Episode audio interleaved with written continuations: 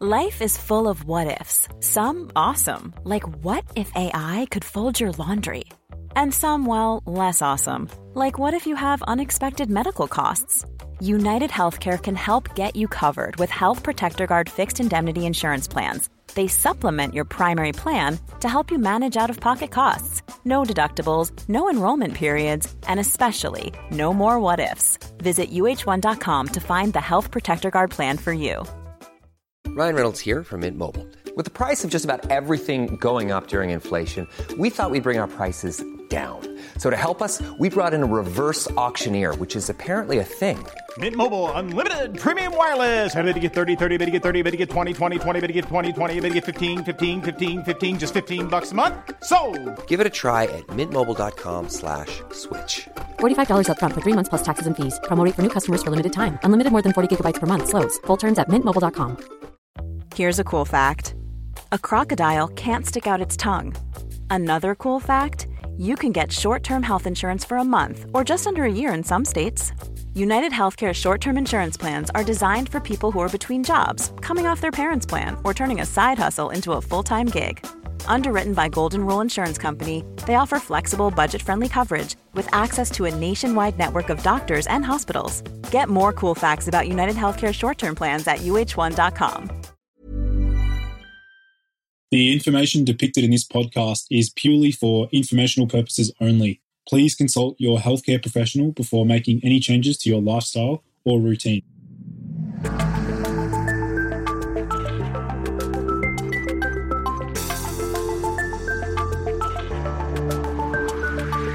Hey everyone, and welcome to the Boost Your Biology podcast. My name is Lucas, and I'm the founder of Ergogenic Health. Together in this podcast series, we will go underground to explore cutting edge health and human performance insights that you simply cannot search on Google to help you upgrade your existence. So, without any further ado, let's jump into today's episode. Alrighty, welcome everyone to yet another episode of the Boost Your Biology podcast. Today I'm joined in with a special guest, an expert in nutrition and metabolic health and a whole lot more. Um, so I'm really, really honored and, and I'm really excited that Tommy Wood has joined me in today. So, Tommy, thanks and welcome to the show. Oh, thanks for having me. Awesome. So, maybe do you want to give my listeners a bit of a background into, I mean, your journey into nutrition and, and you know, the things that you love doing today? Yeah, yeah, sure. So, I I currently work in Seattle. I'm a I'm a research professor at the University of Washington, um, but I grew up in the UK, as you can probably tell from my accent. Um, I did my undergraduate degree at the University of Cambridge in biochemistry. Then I went to medical school at the University of Oxford. Um, and while I was at medical school, I got really interested in uh, various aspects of athletic performance. Um, I was an athlete myself. I came came to that late in life, like essentially not until my twenties. I was a, a, biscuit eating, TV watching layabout until then. Um, but then, uh, particularly started rowing, coaching rowing, um, sort of found CrossFit and various other things, and, and, was particularly interested in in various nutritional strategies to try and improve performance in the athletes that I was coaching.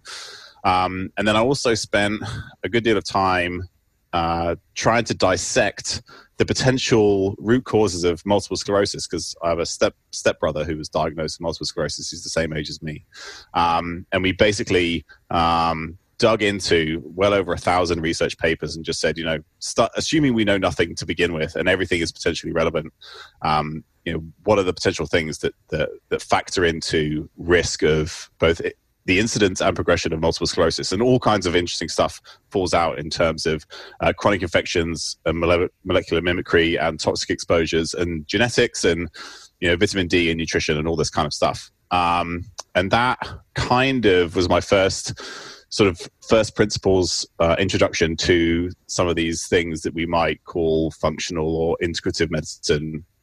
Um, and then when I started my PhD, so so I finished my medical degree, worked in London as a junior doctor for a couple of years, and, and, then started a PhD in physiology and neuroscience, and then that sort of gave me time to dig back into the research again on, on all this kind of stuff. So so I have two parallel tracks. One is where I research uh, brain injury, particularly neonatal brain injury, but also pediatric and adolescent traumatic brain injury um, in the lab in animal models.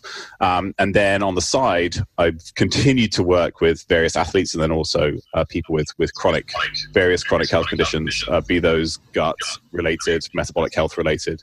Um, and so those are kind of my, my parallel tracks and i spend as much time as i can sort of try to integrate those things you know how do various environmental and, and lifestyle exposures affect both the development and susceptibility of our brain to injury um, how do those things affect performance? How do we keep your, our brains working as well as possible for as long as possible? Um, and obviously, you know, one of the biggest things you mentioned earlier, this this kind of um, this is essentially endemic now is is metabolic syndrome or, or, or meta, you know various aspects of metabolic disease. So, so I spend a lot of time thinking about thinking about that and, and trying to figure out ways to to help as many people as possible uh, improve their metabolic health, uh, which is essentially um, going to keep us alive for as long as possible and that could that that could be susceptibility to various viral infections or it could be dementia alzheimer's disease heart disease all that kind of stuff. It's it's essentially all connected in various ways. Awesome. So let's sort of um, let's sort of delve into more in the realm of sort of metabolic health and insulin resistance. And let's sort of um, discuss some of the leading theories of insulin resistance because i know there's a there's a few theories and a few mechanisms at play. So do you want to like expand on that? Sure. So so insulin resistance is, is kind of been touted as the root cause of most modern chronic disease. And so those that, you know, like we talked about, certainly type 2 diabetes is essentially pathognomonic of type 2 diabetes is systemic severe insulin resistance. But it's also associated with obesity, heart disease, cognitive decline, certain cancers.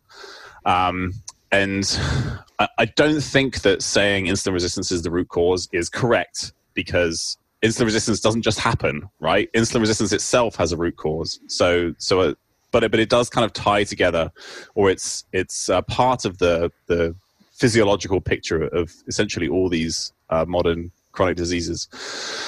And when we think about what insulin resistance is, I think it's important to think about you know how we might be be measuring it essentially. And there are there are kind of increasingly complex ways to measure it. So the simplest way might be you measure your fasting glucose and your fasting insulin and you see how much circulating circulating insulin do you need to keep your glucose at a certain level. Um, and then there are things like the HOMA IR that you can calculate from that. Um, the next step up might be to look at something like an, um, an oral glucose tolerance test. So you give somebody a, a boatload of glucose to drink, and then you see how much their, glu- their blood glucose rises over time.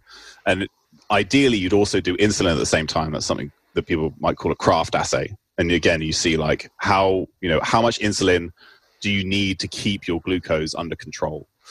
Um, the gold standard is something called a, a hyperinsulinemic euglycemic clamp, where basically people stick a needle in your arm and they pump you full of glucose and insulin and see how much extra glucose they can shove into your cells with that insulin. Um, and so people who can take less extra glucose in their cells are, for a given amount of insulin, are labeled insulin resistant.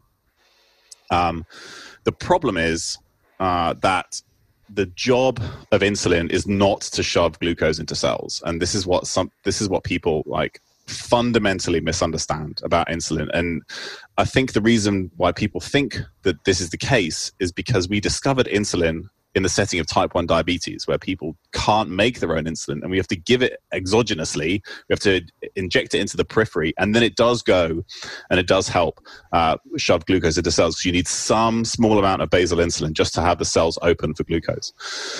But what glucose should do i mean what insulin should do um, in the sort of healthy body with a functioning pancreas is the first thing it does is it gets released from the, the beta cells in the, the pancreas and then it reduces or it stops the secretion of glucagon, which is kind of its antagonist, also released by the pancreas. Then it goes to the liver and it tells the liver to stop making its own glucose. It, it shuts down gluconeogenesis. Then it goes out into the body And the main thing that it does is it stops the breakdown of protein from skeletal muscle, proteolysis, and it stops the breakdown of fat tissue, lipolysis. Um, it doesn't really do much for the uptake of any of these things into cells, including glucose, except at very, very high doses. Um, so, so the main thing that glucose does, it, uh, insulin does, is it stops the breakdown of fat tissue and muscle, because those things are always ready to be released, so they can go to the liver to make glucose, just so you always have some glucose, you know, floating around.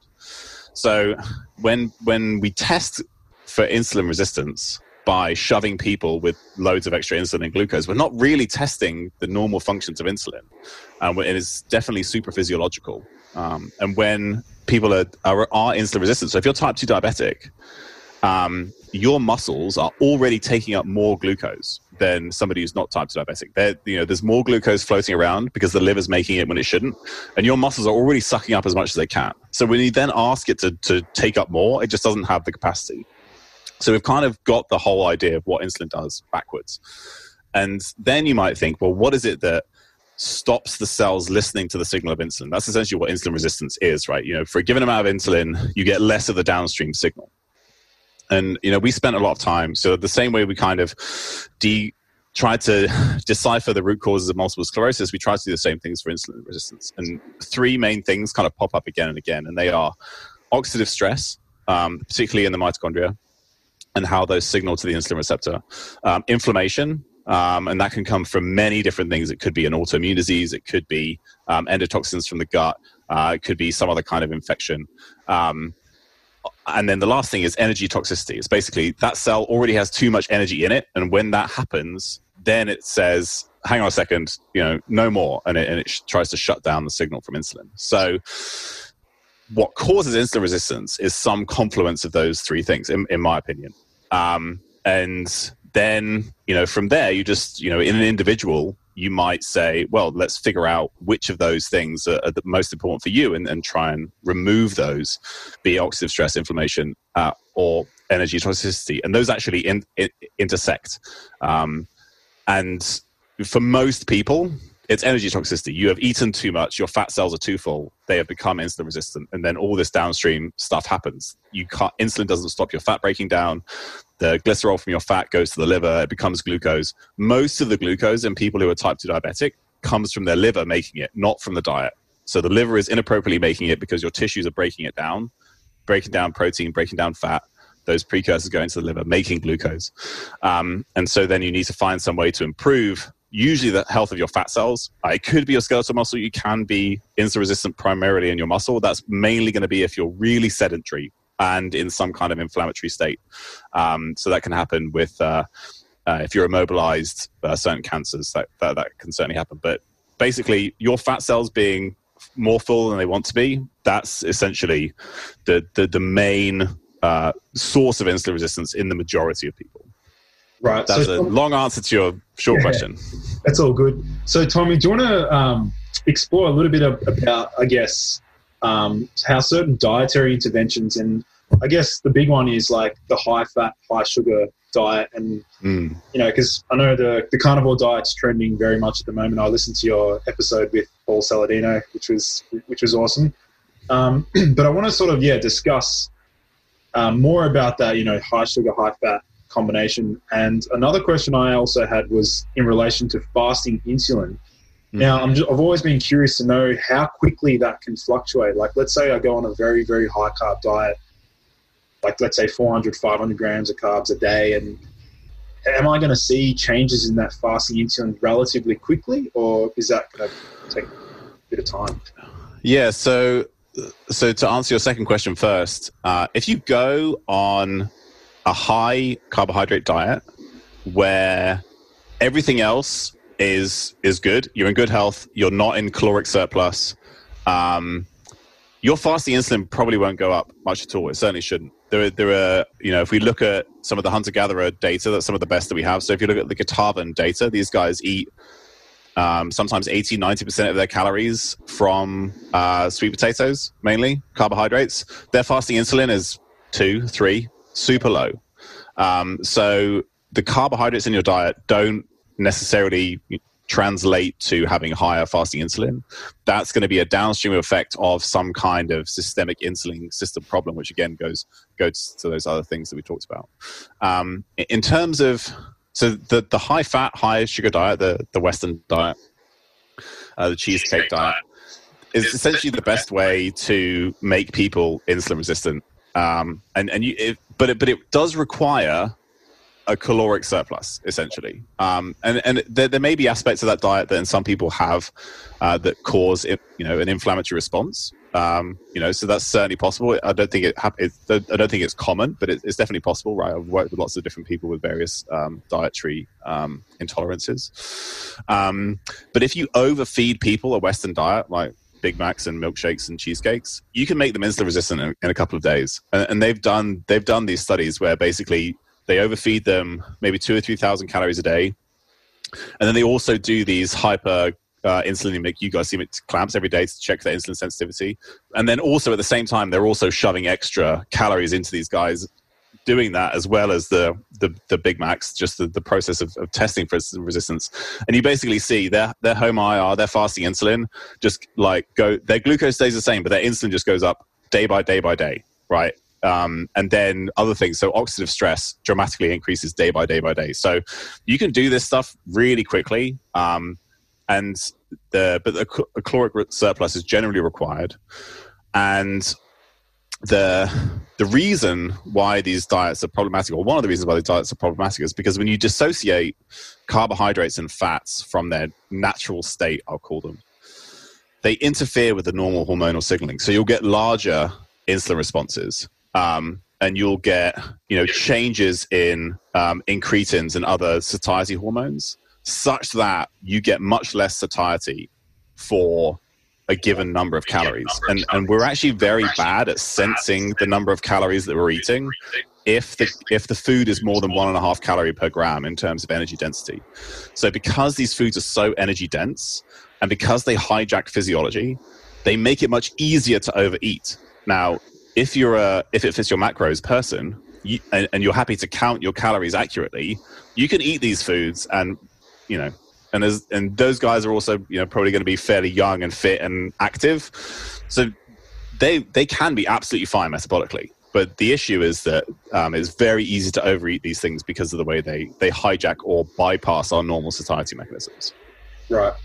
You mentioned something um, about how glucose actually stays the same. And I know this is a common issue with, like, I guess, um, people going to a regular doctor and getting their blood sugars taken, their, their blood sugars within the range. But ultimately, what's happening there? So, like, with, with the blood sugars staying within range, but what's happening behind the scenes?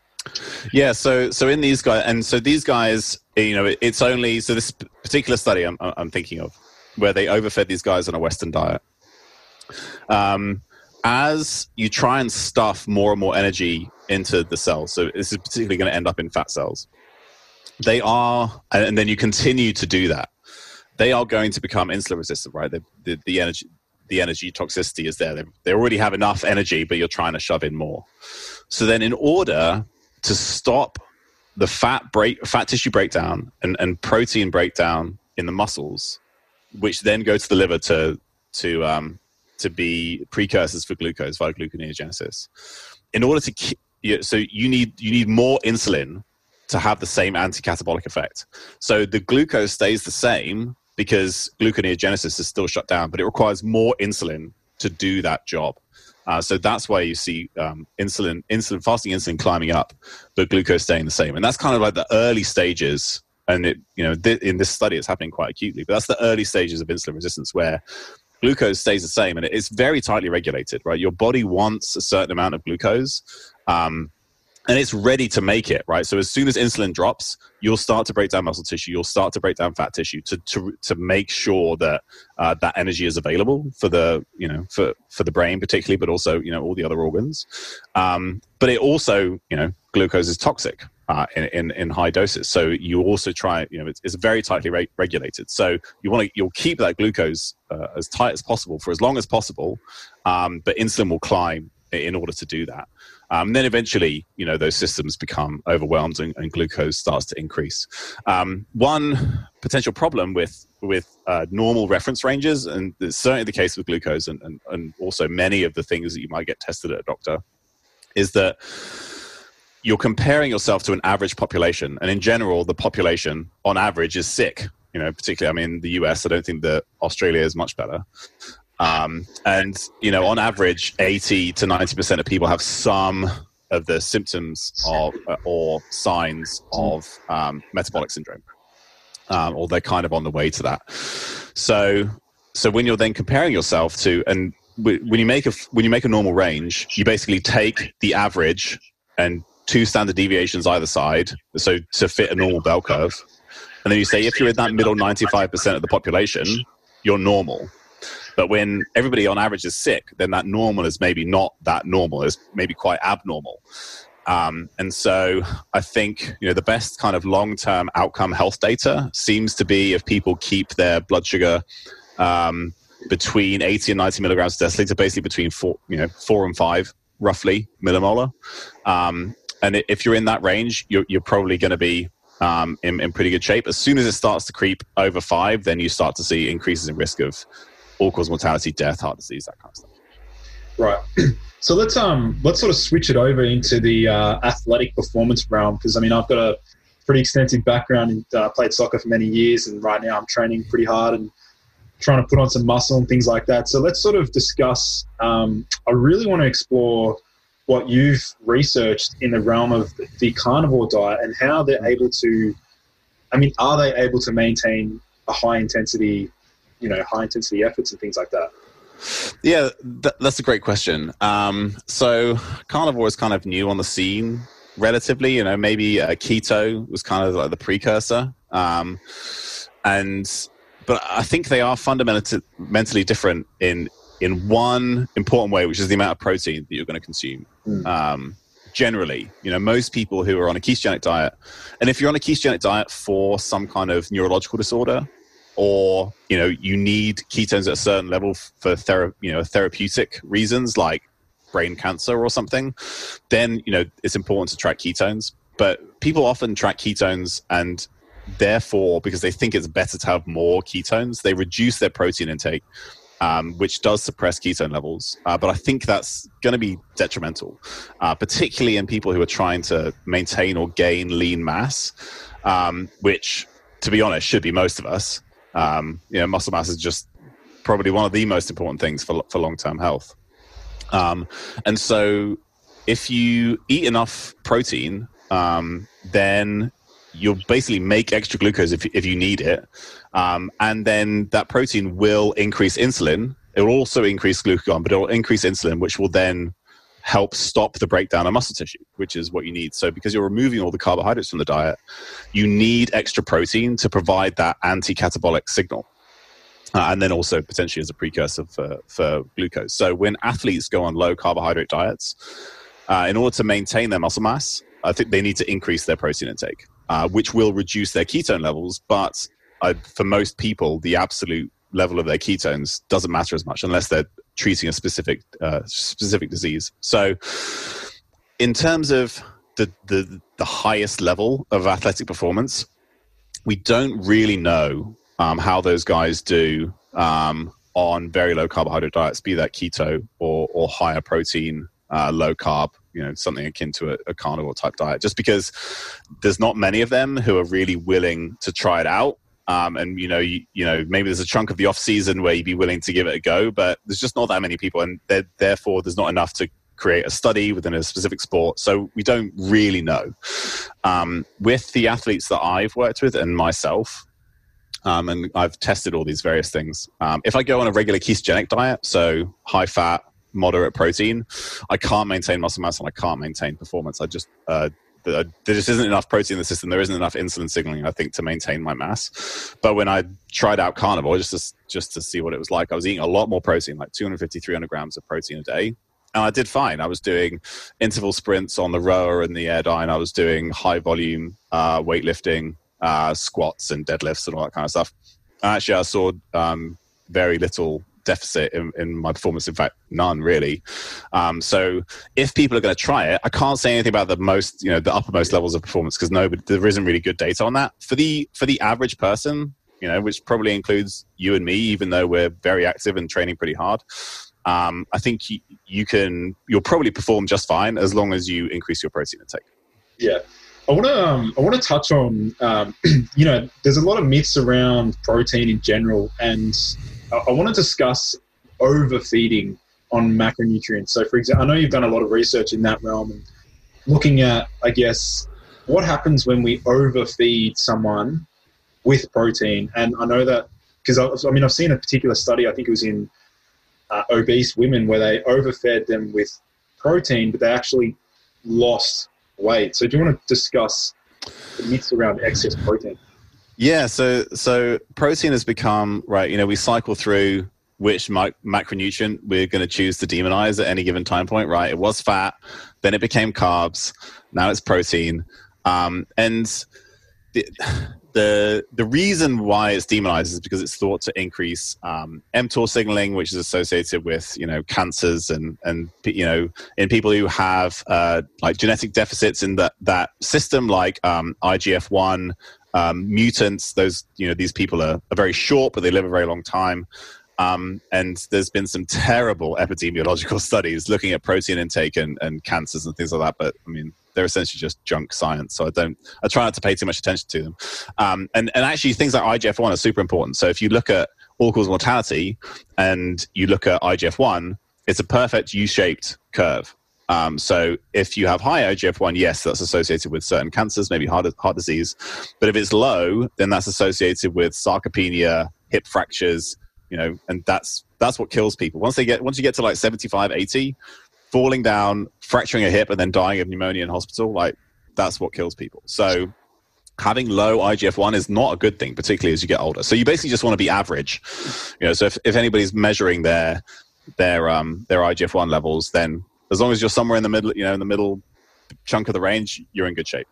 Um, and uh, with the with the um, the overfeeding uh, of protein, um, protein has a very high thermic effect of food. So basically, like twenty to thirty percent of those calories um, uh, are lost to to heat. Um, so even though you know technically you have you guys working in kilojoules, don't you? But so in kilo in, in kilocalories, right? You have four roughly per gram of carbohydrate and four per gram of protein. But actually, it doesn't quite translate um, into that. You'll, you'll get get fewer calories out of the same amount of protein. So if you're just calculating them that way, um, then you can overfeed and you'll just ramp up your metabolic rate. Um, and, and you could you could you know even lose weight even though you're supposed to be hypercaloric. The same thing does happen with carbs. So if if you if you keep uh, uh, protein and fat intake um, relatively low, so fat intake relatively low, protein kind of moderate. If you overfeed people with carbohydrate, they'll also ramp up their metabolism to try and burn off those extra carbs.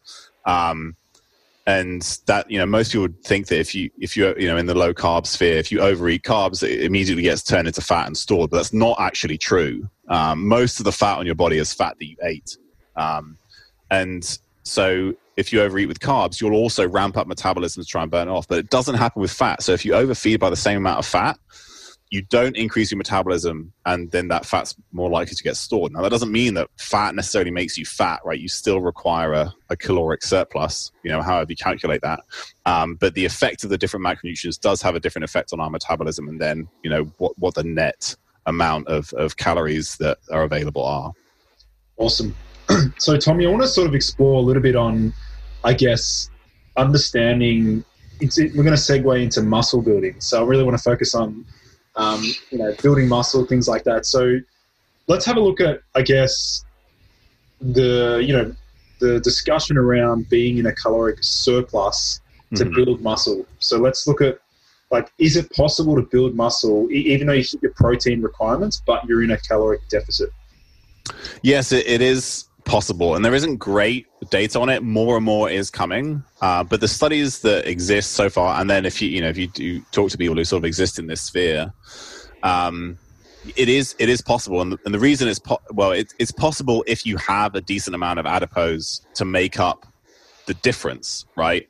So when when when you lose weight, um, rather than you know the calories come from your your stores, your adipose tissue, your fat tissue, rather than coming from the diet. So if you know as long as the deficit isn't too large and you have adequate protein, um, yes, you can use some of your fat tissue as like metabolic fuel, and then also stimulate uh, muscle, and then also stimulate muscle growth. Is that going to be the optimal way? If you want to grow the maximum amount of muscle, that's not the way to do it. But you can. Uh, there's certainly enough data to say that, that if it's done properly, you can decrease fat tissue and increase um, muscle tissue at the same time. Right.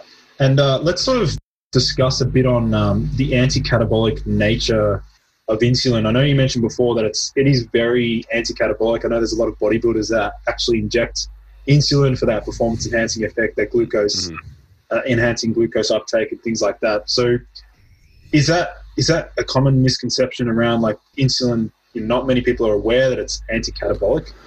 Yeah, so most people think that insulin is anabolic, right? It directly stimulates the growth of, of tissues, uh, including muscle tissue. Um, and if you give it in super physiological doses, right? So if you're a bodybuilder and you're taking huge amounts and then also making sure you get enough carbohydrates to cover the drop in glucose, right? Because there certainly plenty of bodybuilders have come a cropper, like they've injected a, boatload of insulin and just haven't had enough carbohydrate. And, you know, that can be super dangerous, right? You become hypoglycemic and you can seize and go into a coma and all this like really bad stuff. Um, so at very large doses, it may stimulate um, muscle growth, um, but in in most normal people, uh, like after meals, um, even like in clamps, if you're if you're if you're inject if you're infusing people with insulin and amino acids, what um, determines whether those amino acids get turned into muscle tissue is not the level of insulin; it's the availability of those amino acids. So, uh, so amino acid availability is much more important for muscle growth than insulin itself, as long as you have just enough, right, to prevent the breakdown. And so, for most tissues, the way I think about it is that then it could be your muscle, it could be your fat tissue. They're like a bathtub, right? So, um, the the bath fills at a fairly like the tap is always on at a fairly constant rate that's basically determined by the availability of either the fatty acids or the amino acids. And so insulin doesn't really regulate the tap. It regulates the plug. So it stops it coming out the other end. So it stops the breakdown of fat tissue. It stops the breakdown of muscle tissue. But the uptake is not stimulated or like the actual growth isn't stimulated. So you you might get net growth, right? Because you're because you put the plug in, right? If you put the plug in, the bath fills up.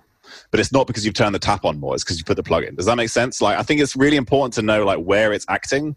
Um, so then, if you want insulin to stimulate muscle growth, you're going to have to inject a whole load of it. You know, way more than you could normally make. Um, and so, does you know, you know, do people who inject insulin for muscle growth see a benefit from it? I don't think we really know because it hasn't been studied. But um, the physiology will say you need you would need really large doses, and then even then, um, you know, the effect is probably going to be relatively small compared to other things that you might do. Right. so, what about? Um, I know you've delved into various supplements and nutraceuticals, and I know you've probably experimented with them personally and things like that. I know I have. I've played around with megadosing certain vitamins, things like just to see fluctuations in my blood sugar, and I'm just a typical biohacker in that sense. But um, let's have a look into, I guess, some uh, interventions like nutraceutical or herbal or vitamin like interventions or other compounds that can help with um, increasing one's insulin sensitivity. Mm. So I think this is a bit of a double edged sword and, and, and maybe more of one than, than, than people realize. Um, so, in, in, its own separate category, maybe we'll address first is, is metformin, yep. which is um, the kind of the new darling of the longevity sphere. And they've just started the TAME trial over here uh, in healthy older adults. So they're going to give them metformin and see, you know, um, the incidence of various diseases and also all-cause mortality. And metformin in animal models, um, you know, does seem to increase longevity. It's been replicated in multiple labs, mainly in mice. Um, now, the, the problem is that, and and then there's there's the other bit, which is that if you if you if you look um, there's an observational study where you look at people with type 1 diabetics who take metformin and you compare them to people of a similar age um, who don't have type 2 diabetes and therefore are not taking metformin, those who are type 2 diabetic taking metformin may live longer and have better health, which is just like crazy. Um, however, there have been t- there were two recent studies that gave metformin to healthy older people and then looked at how they responded to exercise. So there's one that looked at aerobic exercise and one that looked at resistance training. And on average, metformin seems to blunt the response to exercise because um, it, you know, it, it, functions through the AMPK kind of nutrient sensing part, which is also stimulated by exercise, and it seems to interfere with it. So the, the smart money is on people who want to live a, a healthy, active lifestyle and benefit from it should not, take should not take metformin for longevity. However, if you're going to be type 2 diabetic and insulin resistant and you don't want to exercise, uh, take metformin, right? Because it's very likely that you're going to live longer. So you, you'll be in one group or the other. But healthy people who are active, training hard, I don't think right now should take metformin. Now, in those studies, there were some people who still responded to the exercise. So we'll get to a point maybe where we figure out who's a responder, who's a non responder, um, and the best ways to track that. But right now, I would say I don't think it's worth a healthy, active person taking metformin for longevity reasons or instant, you know, insulin sensitivity reasons. Then, if you look at other things, like um, you know, there's been uh, you know, bitter melon, cinnamon, um, chromium picolinate. You know, all these things have, have, been shown to decrease blood glucose responses uh, to meals or improve insulin sensitivity. I think there is potentially some use for those in the short term um, because it might reduce the amount of, of glucose that you have circulating, um, which is, you know, glucose in itself when it's circulating is, is toxic. We don't want too much of it. However, if you're insulin resistant, you're in a state where your cells are saying, I don't want any more energy, right? So if you're increasing insulin sensitivity in that setting, you are then stuffing more energy into cells that are already, that have already said, I don't want any more. So you could is, is, you could create some downstream problems by increasing the energy load of those cells that are essentially already energy overloaded. So your blood sugar will look better, and you'll feel better about that. And maybe there's a place for that. But in general, um, what you need to do is figure out where the insulin resistance is coming from and deal with that first. Um, and there are loads of other things that I think that you could do that are more important. So if you go for a walk around meals, that's going to have a much bigger effect on your blood sugar than taking bitter melon or cinnamon. Um, if you you know sleep properly again. If you're you know mo- uh, moving frequently if you eat your food in a different order right? You eat your salad or your vegetable and then you eat your protein and then you eat your carbohydrates last that has quite a significant effect on your on the glycemic effect of, of that meal. Um, or if in the short term maybe you need to eliminate carbohydrates so you don't get big um, big jumps in, in, blood sugar although not essential to reverse insulin resistance you don't need to go low carb. Um, so so i think all of those things are super interesting but but just because of the way insulin resistance works, I do worry about the downstream effects of, yes, your blood sugar will be better, but have you done that at the expense of the, the health of the cells that you're, you're then shoving that glucose into? Interesting.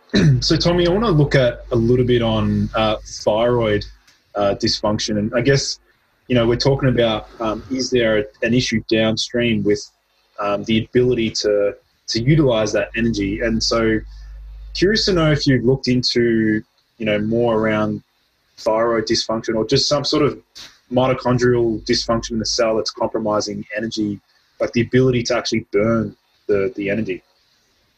Uh, it, it, it, what, do you have like a particular context in mind?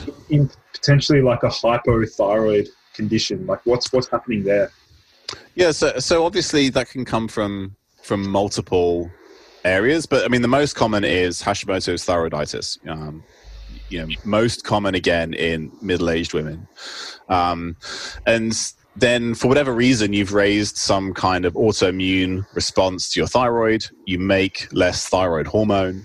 Um, there are there are other things like if you if you have very high levels of systemic inflammation, and that's really going to take like a significant infection or very high levels of circulating cortisol, at least in the short term, that can cause this weird switch in terms of how thyroid is metabolized. So the brain sees enough thyroid hormone and doesn't ask for any more, but the, the peripheral body sees less and more of it gets converted to, uh, to reverse T3.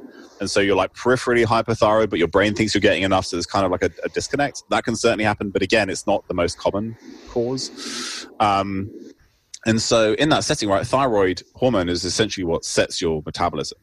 Um, and to some degree, that is also signaled by insulin and carbohydrates, the amount, you know, the amount that, um, you know, how, how thyroid hormone works and the effect it has on your metabolism. So when, um, when you are hypothyroid, your metabolic rate is decreased. And so you will, you have a lower basal metabolic rate, you're more likely to gain weight. Um, it's going to be harder to lose weight. It doesn't mean you can't, um, but you know, ideally, you, you, would get some replacement as necessary. Um, but but you know, thyroid is essentially um, one of the major thermostats for, for your metabolic rate. So you know, then the downstream effect is the amount of calories you need and, and how easy it is to gain weight for a certain uh, caloric intake. Interesting. so, what about uh, exploring a little bit in the realm of fasting. Have you done much like personal experimentation with implementing fasting at all? Yeah, so I've kind of played with um, uh, various uh, aspects of it. I'm I'm definitely a, a time restricted eating um, on the earlier side kind of person. Uh, that that fits very well for me. So I eat in maybe a usually like a nine hour window from nine to six p.m. Um, I try and front load my calories earlier in the day. Um, you know, there are studies that suggest that more calories earlier in the day are associated with better weight maintenance, better metabolic health. The effect is quite small. Um, so like, does it really like, is it the thing that most people should be worrying about? No, absolutely not. Like if, if it's a stressor for you to try and eat most of your food early in the day, and then you have to miss dinner with your family because you're trying to have a, a short feeding window, right? All of that is going to be much worse for your health than, than worrying about exactly when you're consuming your calories. But there's there's maybe a slight benefit there, and it I, I definitely like it because it gives me like a three hour window before I go to bed, and I sleep better because I'm not sleeping on a full stomach, and there's definitely some some data to support that as well. So then from there, I've I've done like one day, two day, three day fasts just to try it out. Um, I will say that when you look at data, so like when you look at animal data on things like intermittent fasting, caloric restriction, there seems to be, uh, and especially if you do it not in a very specific strain of, of mouse so or, or rodent and, and most uh, rodent studies are very controlled like you have a, you have a, an inbred very specific population they're all very very similar and you see and you see an effect um, if you then look across all the different types of rats and mice or you look at outbreds like wild mice like and caloric restriction is probably best understood in this but then uh, if you look if you calorically restrict just any mouse, right? It's not some very highly specific strain of mouse. About a third will live longer, a third you'll see no effect, and a third will will live shorter. Uh, particularly if you calorically restrict earlier in life, it may be more beneficial later in life.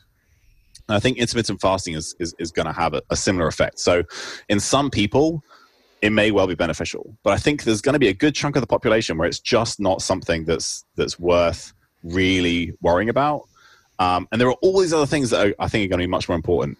Uh, you know, total caloric intake and, and the quality of your food, sleep, social connection, movement. Um, and, and when people talk about intermittent fasting, you know, particularly prolonged fast, like two, three days, they're like, you're going to increase autophagy. So, you know, you're going to increase the, you know, the breakdown of um, sort of damaged proteins and, and damaged organelles in the cells. But, but there's really no good data on this in humans, right? So a lot of it is extrapolated from mouse data, which again, you know, if you if you look at one study and one strain of mouse, you may see it may see the effect that you like. But if you repeated that experiment in a different mouse, you wouldn't see that. And, and nobody talks about that. Um, and and so and they've, they've, there were some recent studies where they do, they fast humans for two or three days, and they look at markers of autophagy in white blood cells, you know, circulating in the blood. And it's not even that they're looking at the proteins themselves; they're looking at the mRNA which is like the signal to make the protein. So, like in one subset in the blood, there's the signal to make a protein that's associated with autophagy, and those things go up after three days of fasting. Is that good? I don't know, right? Nobody knows that, but somebody will use that to tell you that fasting for three days is good for you and it upregulates autophagy. But in reality, we really don't understand it nearly as well as, as people think we do. Um, and if you want to upregulate autophagy, at least in muscle tissue, the best thing to do is aerobic exercise. Autophagy is upregulated very quickly. Like a 30 minute run will increase autophagy far more than a 24 hour fast. So I think it, this is kind of like a super new thing. I think it's important. I don't think everybody needs to do it. I think there are things that are much more important, and there's just a lot that we need to. There's a lot that we need to learn, um, and you know, all that other stuff I talked about earlier. It, at this stage, I think is much more important, and, and I see a lot of people stressing their bodies by fasting uh, and again, so people who, who end up working with me have usually tried everything. Um, and they've read every blog and they've listened to every podcast and you know they're, they're reading papers.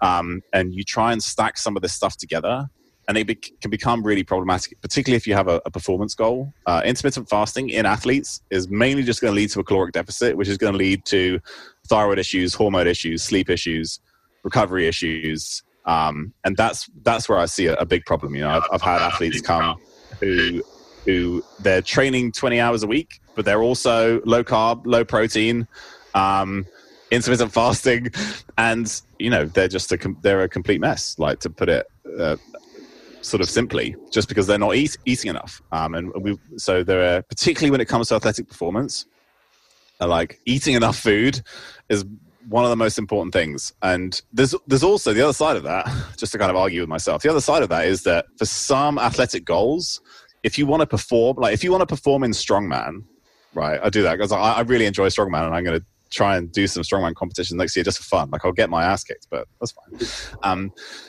the you're going to have to eat seven thousand calories a day, right? And you're going to have to gain a load of weight, and you're probably if you want to be really good, you're going to have to be pretty fat and you're going to have to take a lot of steroids. None of that is good for your health, right? And nobody's pretending that it is. But if you want to perform, if you want to be as strong as possible, you need to do that. So at some point, there there may be, um, you know, a bit of a balance between like what do I need to perform now versus what do I want my long term health to be. Um, and that's like an important ongoing conversation that you may have to have. But for like the for most athletes who are training hard, you know, training an hour or two a day, eating enough food is is probably is far more important than how much time you spend fasting. And I'd say the latter is potentially detrimental. Yeah, I like how you brought up the um, sort of like that interplay between athletic performance versus longevity, that trade off. Mm. That's something that I've always like, personally, I've always been like, right, what do I want to focus on today? Am I focusing on, you know, am I focusing on longevity or do I want to just train super hard and build as much muscle as I can? And you're right. Yeah.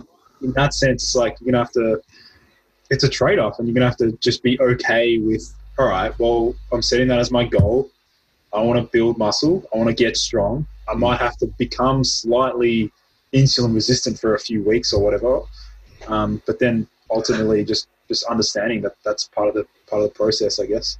Yeah, exactly, and uh, and I think that's fine, right? Everybody has their own goal, right? Not everybody wants to or has to live forever. Um, and I would, like me personally, I would much rather look good, be strong, and if I, and just like live long, drop dead, right? 85, heart attack.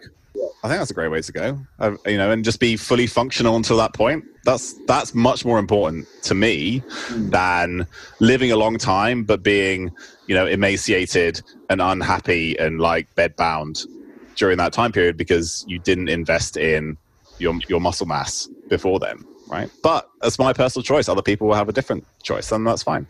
Exactly. And the other, the other point you brought up earlier on was the this the importance of having that muscle mass and how that's a huge determinant of mm. overall longevity, right? Like that's is that something you've seen? Like it's muscle mass that is really a huge dictator of longevity.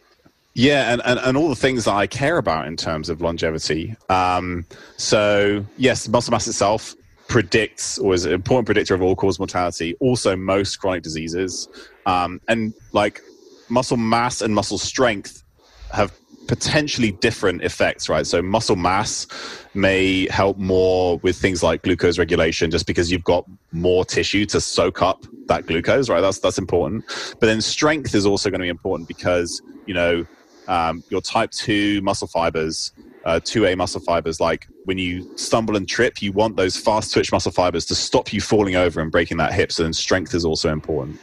Um, and when you look at, and you can look at this, you know, leg strength, obviously, but grip strength is probably the easiest to test and is a really nice predictor of, of muscle mass and mortality. That's, a, you know, an, an, easy thing to, to look at. But then also, if you look at the, um, the size and function of the brain, so those people who have higher muscle mass um, have you know better better measures of cognition.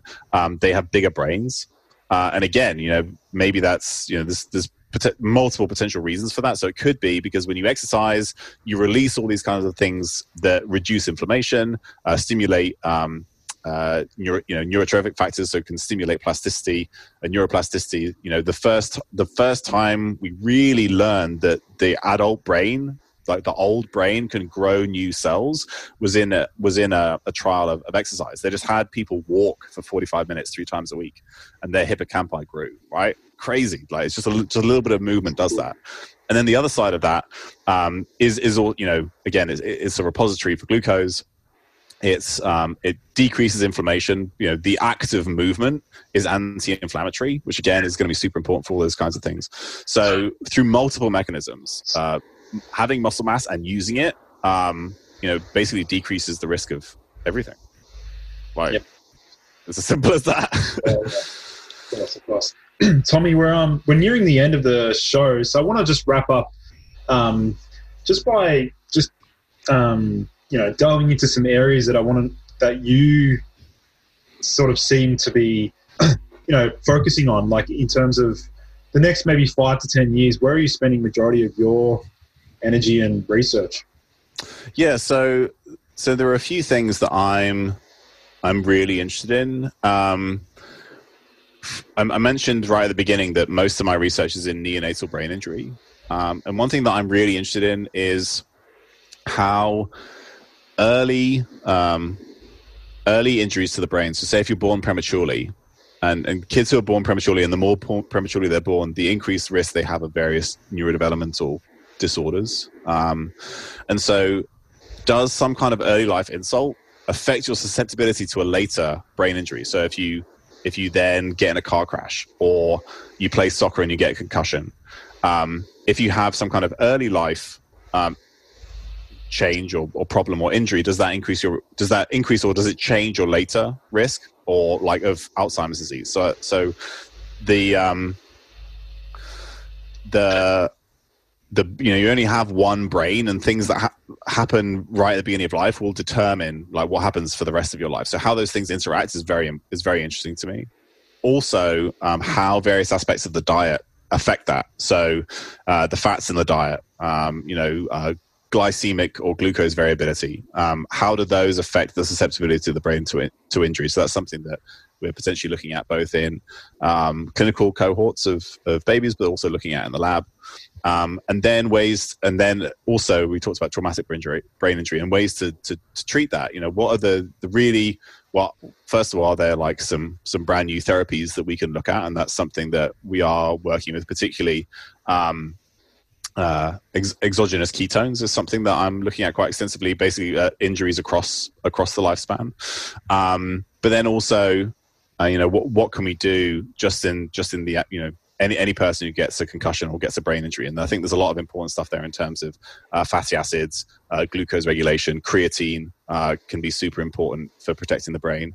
Um, so so those are like the the main so most of them are brain centric and then trying to find the best ways to keep our brains as healthy as possible across our entire lives and then also intervene as necessary um, uh, if we get an injury and and i think the way the the things that are required to build a healthy brain from a um, from a nutrient standpoint or a precursor standpoint are ketones and certain omega-3 fats are they're super important for, for building a healthy brain. So if you're tr- then trying to repair a brain i think those things are also important. And, and i think those are kind of um, not as as well uh, utilized as they could be in in adult brain injuries. So so kind of tying those things together is is where i'll spend most of my energies fascinating man i'm looking forward to uh yeah, keeping up to date with your your Twitter and your, your other socials as well. So, do you want to give my listeners a um, a chance to find you and and your services and your things that you offer?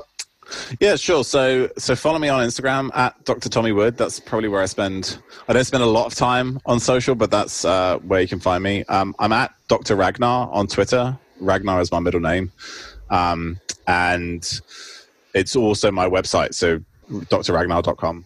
is super out of date, but one day it will. It like once a year it gets updated, so so people can also check back there. And and um, through my website, uh, there is a. I mean, it's probably easiest. Like people can. I, I try and respond to all the DMs that I get, well, serious DMs that I get, so people can can ask me short questions there on Instagram, um, or there is a contact um, thing on my website that does end up in my email. But Instagram is probably the easiest way to get hold of me. Brilliant. Well, um, Tommy, thanks so much for joining in today. It's been it's been a pleasure having you on. It's been uh, it's been packed full of useful info. I know my audience they're going to love it. So um, thanks everyone for joining in uh, to yet another episode of the Boost Your Biology podcast. This podcast will be live in possibly maybe eight to nine weeks from now. But um, Tommy, thanks again for coming on the show. Sure, thanks for having me. It was great. Awesome. Cheers. Thank you everyone for joining in to today's episode. For in depth show notes and lessons learned, visit nofilter.media forward slash boost your biology.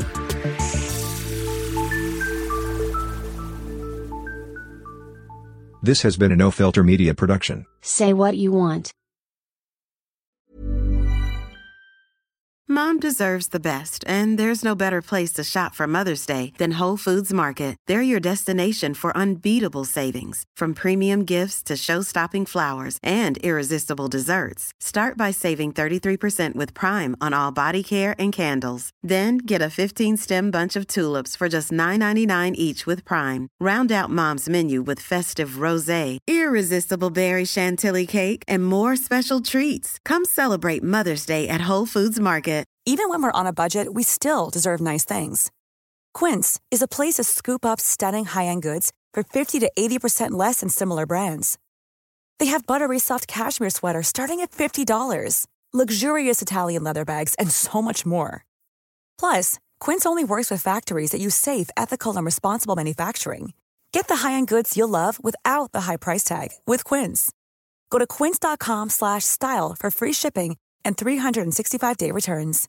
Imagine the softest sheets you've ever felt. Now imagine them getting even softer over time. That's what you'll feel with Boll and Branch's organic cotton sheets. In a recent customer survey, 96% replied that Boll and Branch sheets get softer with every wash. Start getting your best night's sleep in these sheets that get softer and softer for years to come. Try their sheets with a 30-night guarantee. Plus, get 15% off your first order at bollandbranch.com. Code BUTTERY. Exclusions apply. See site for details.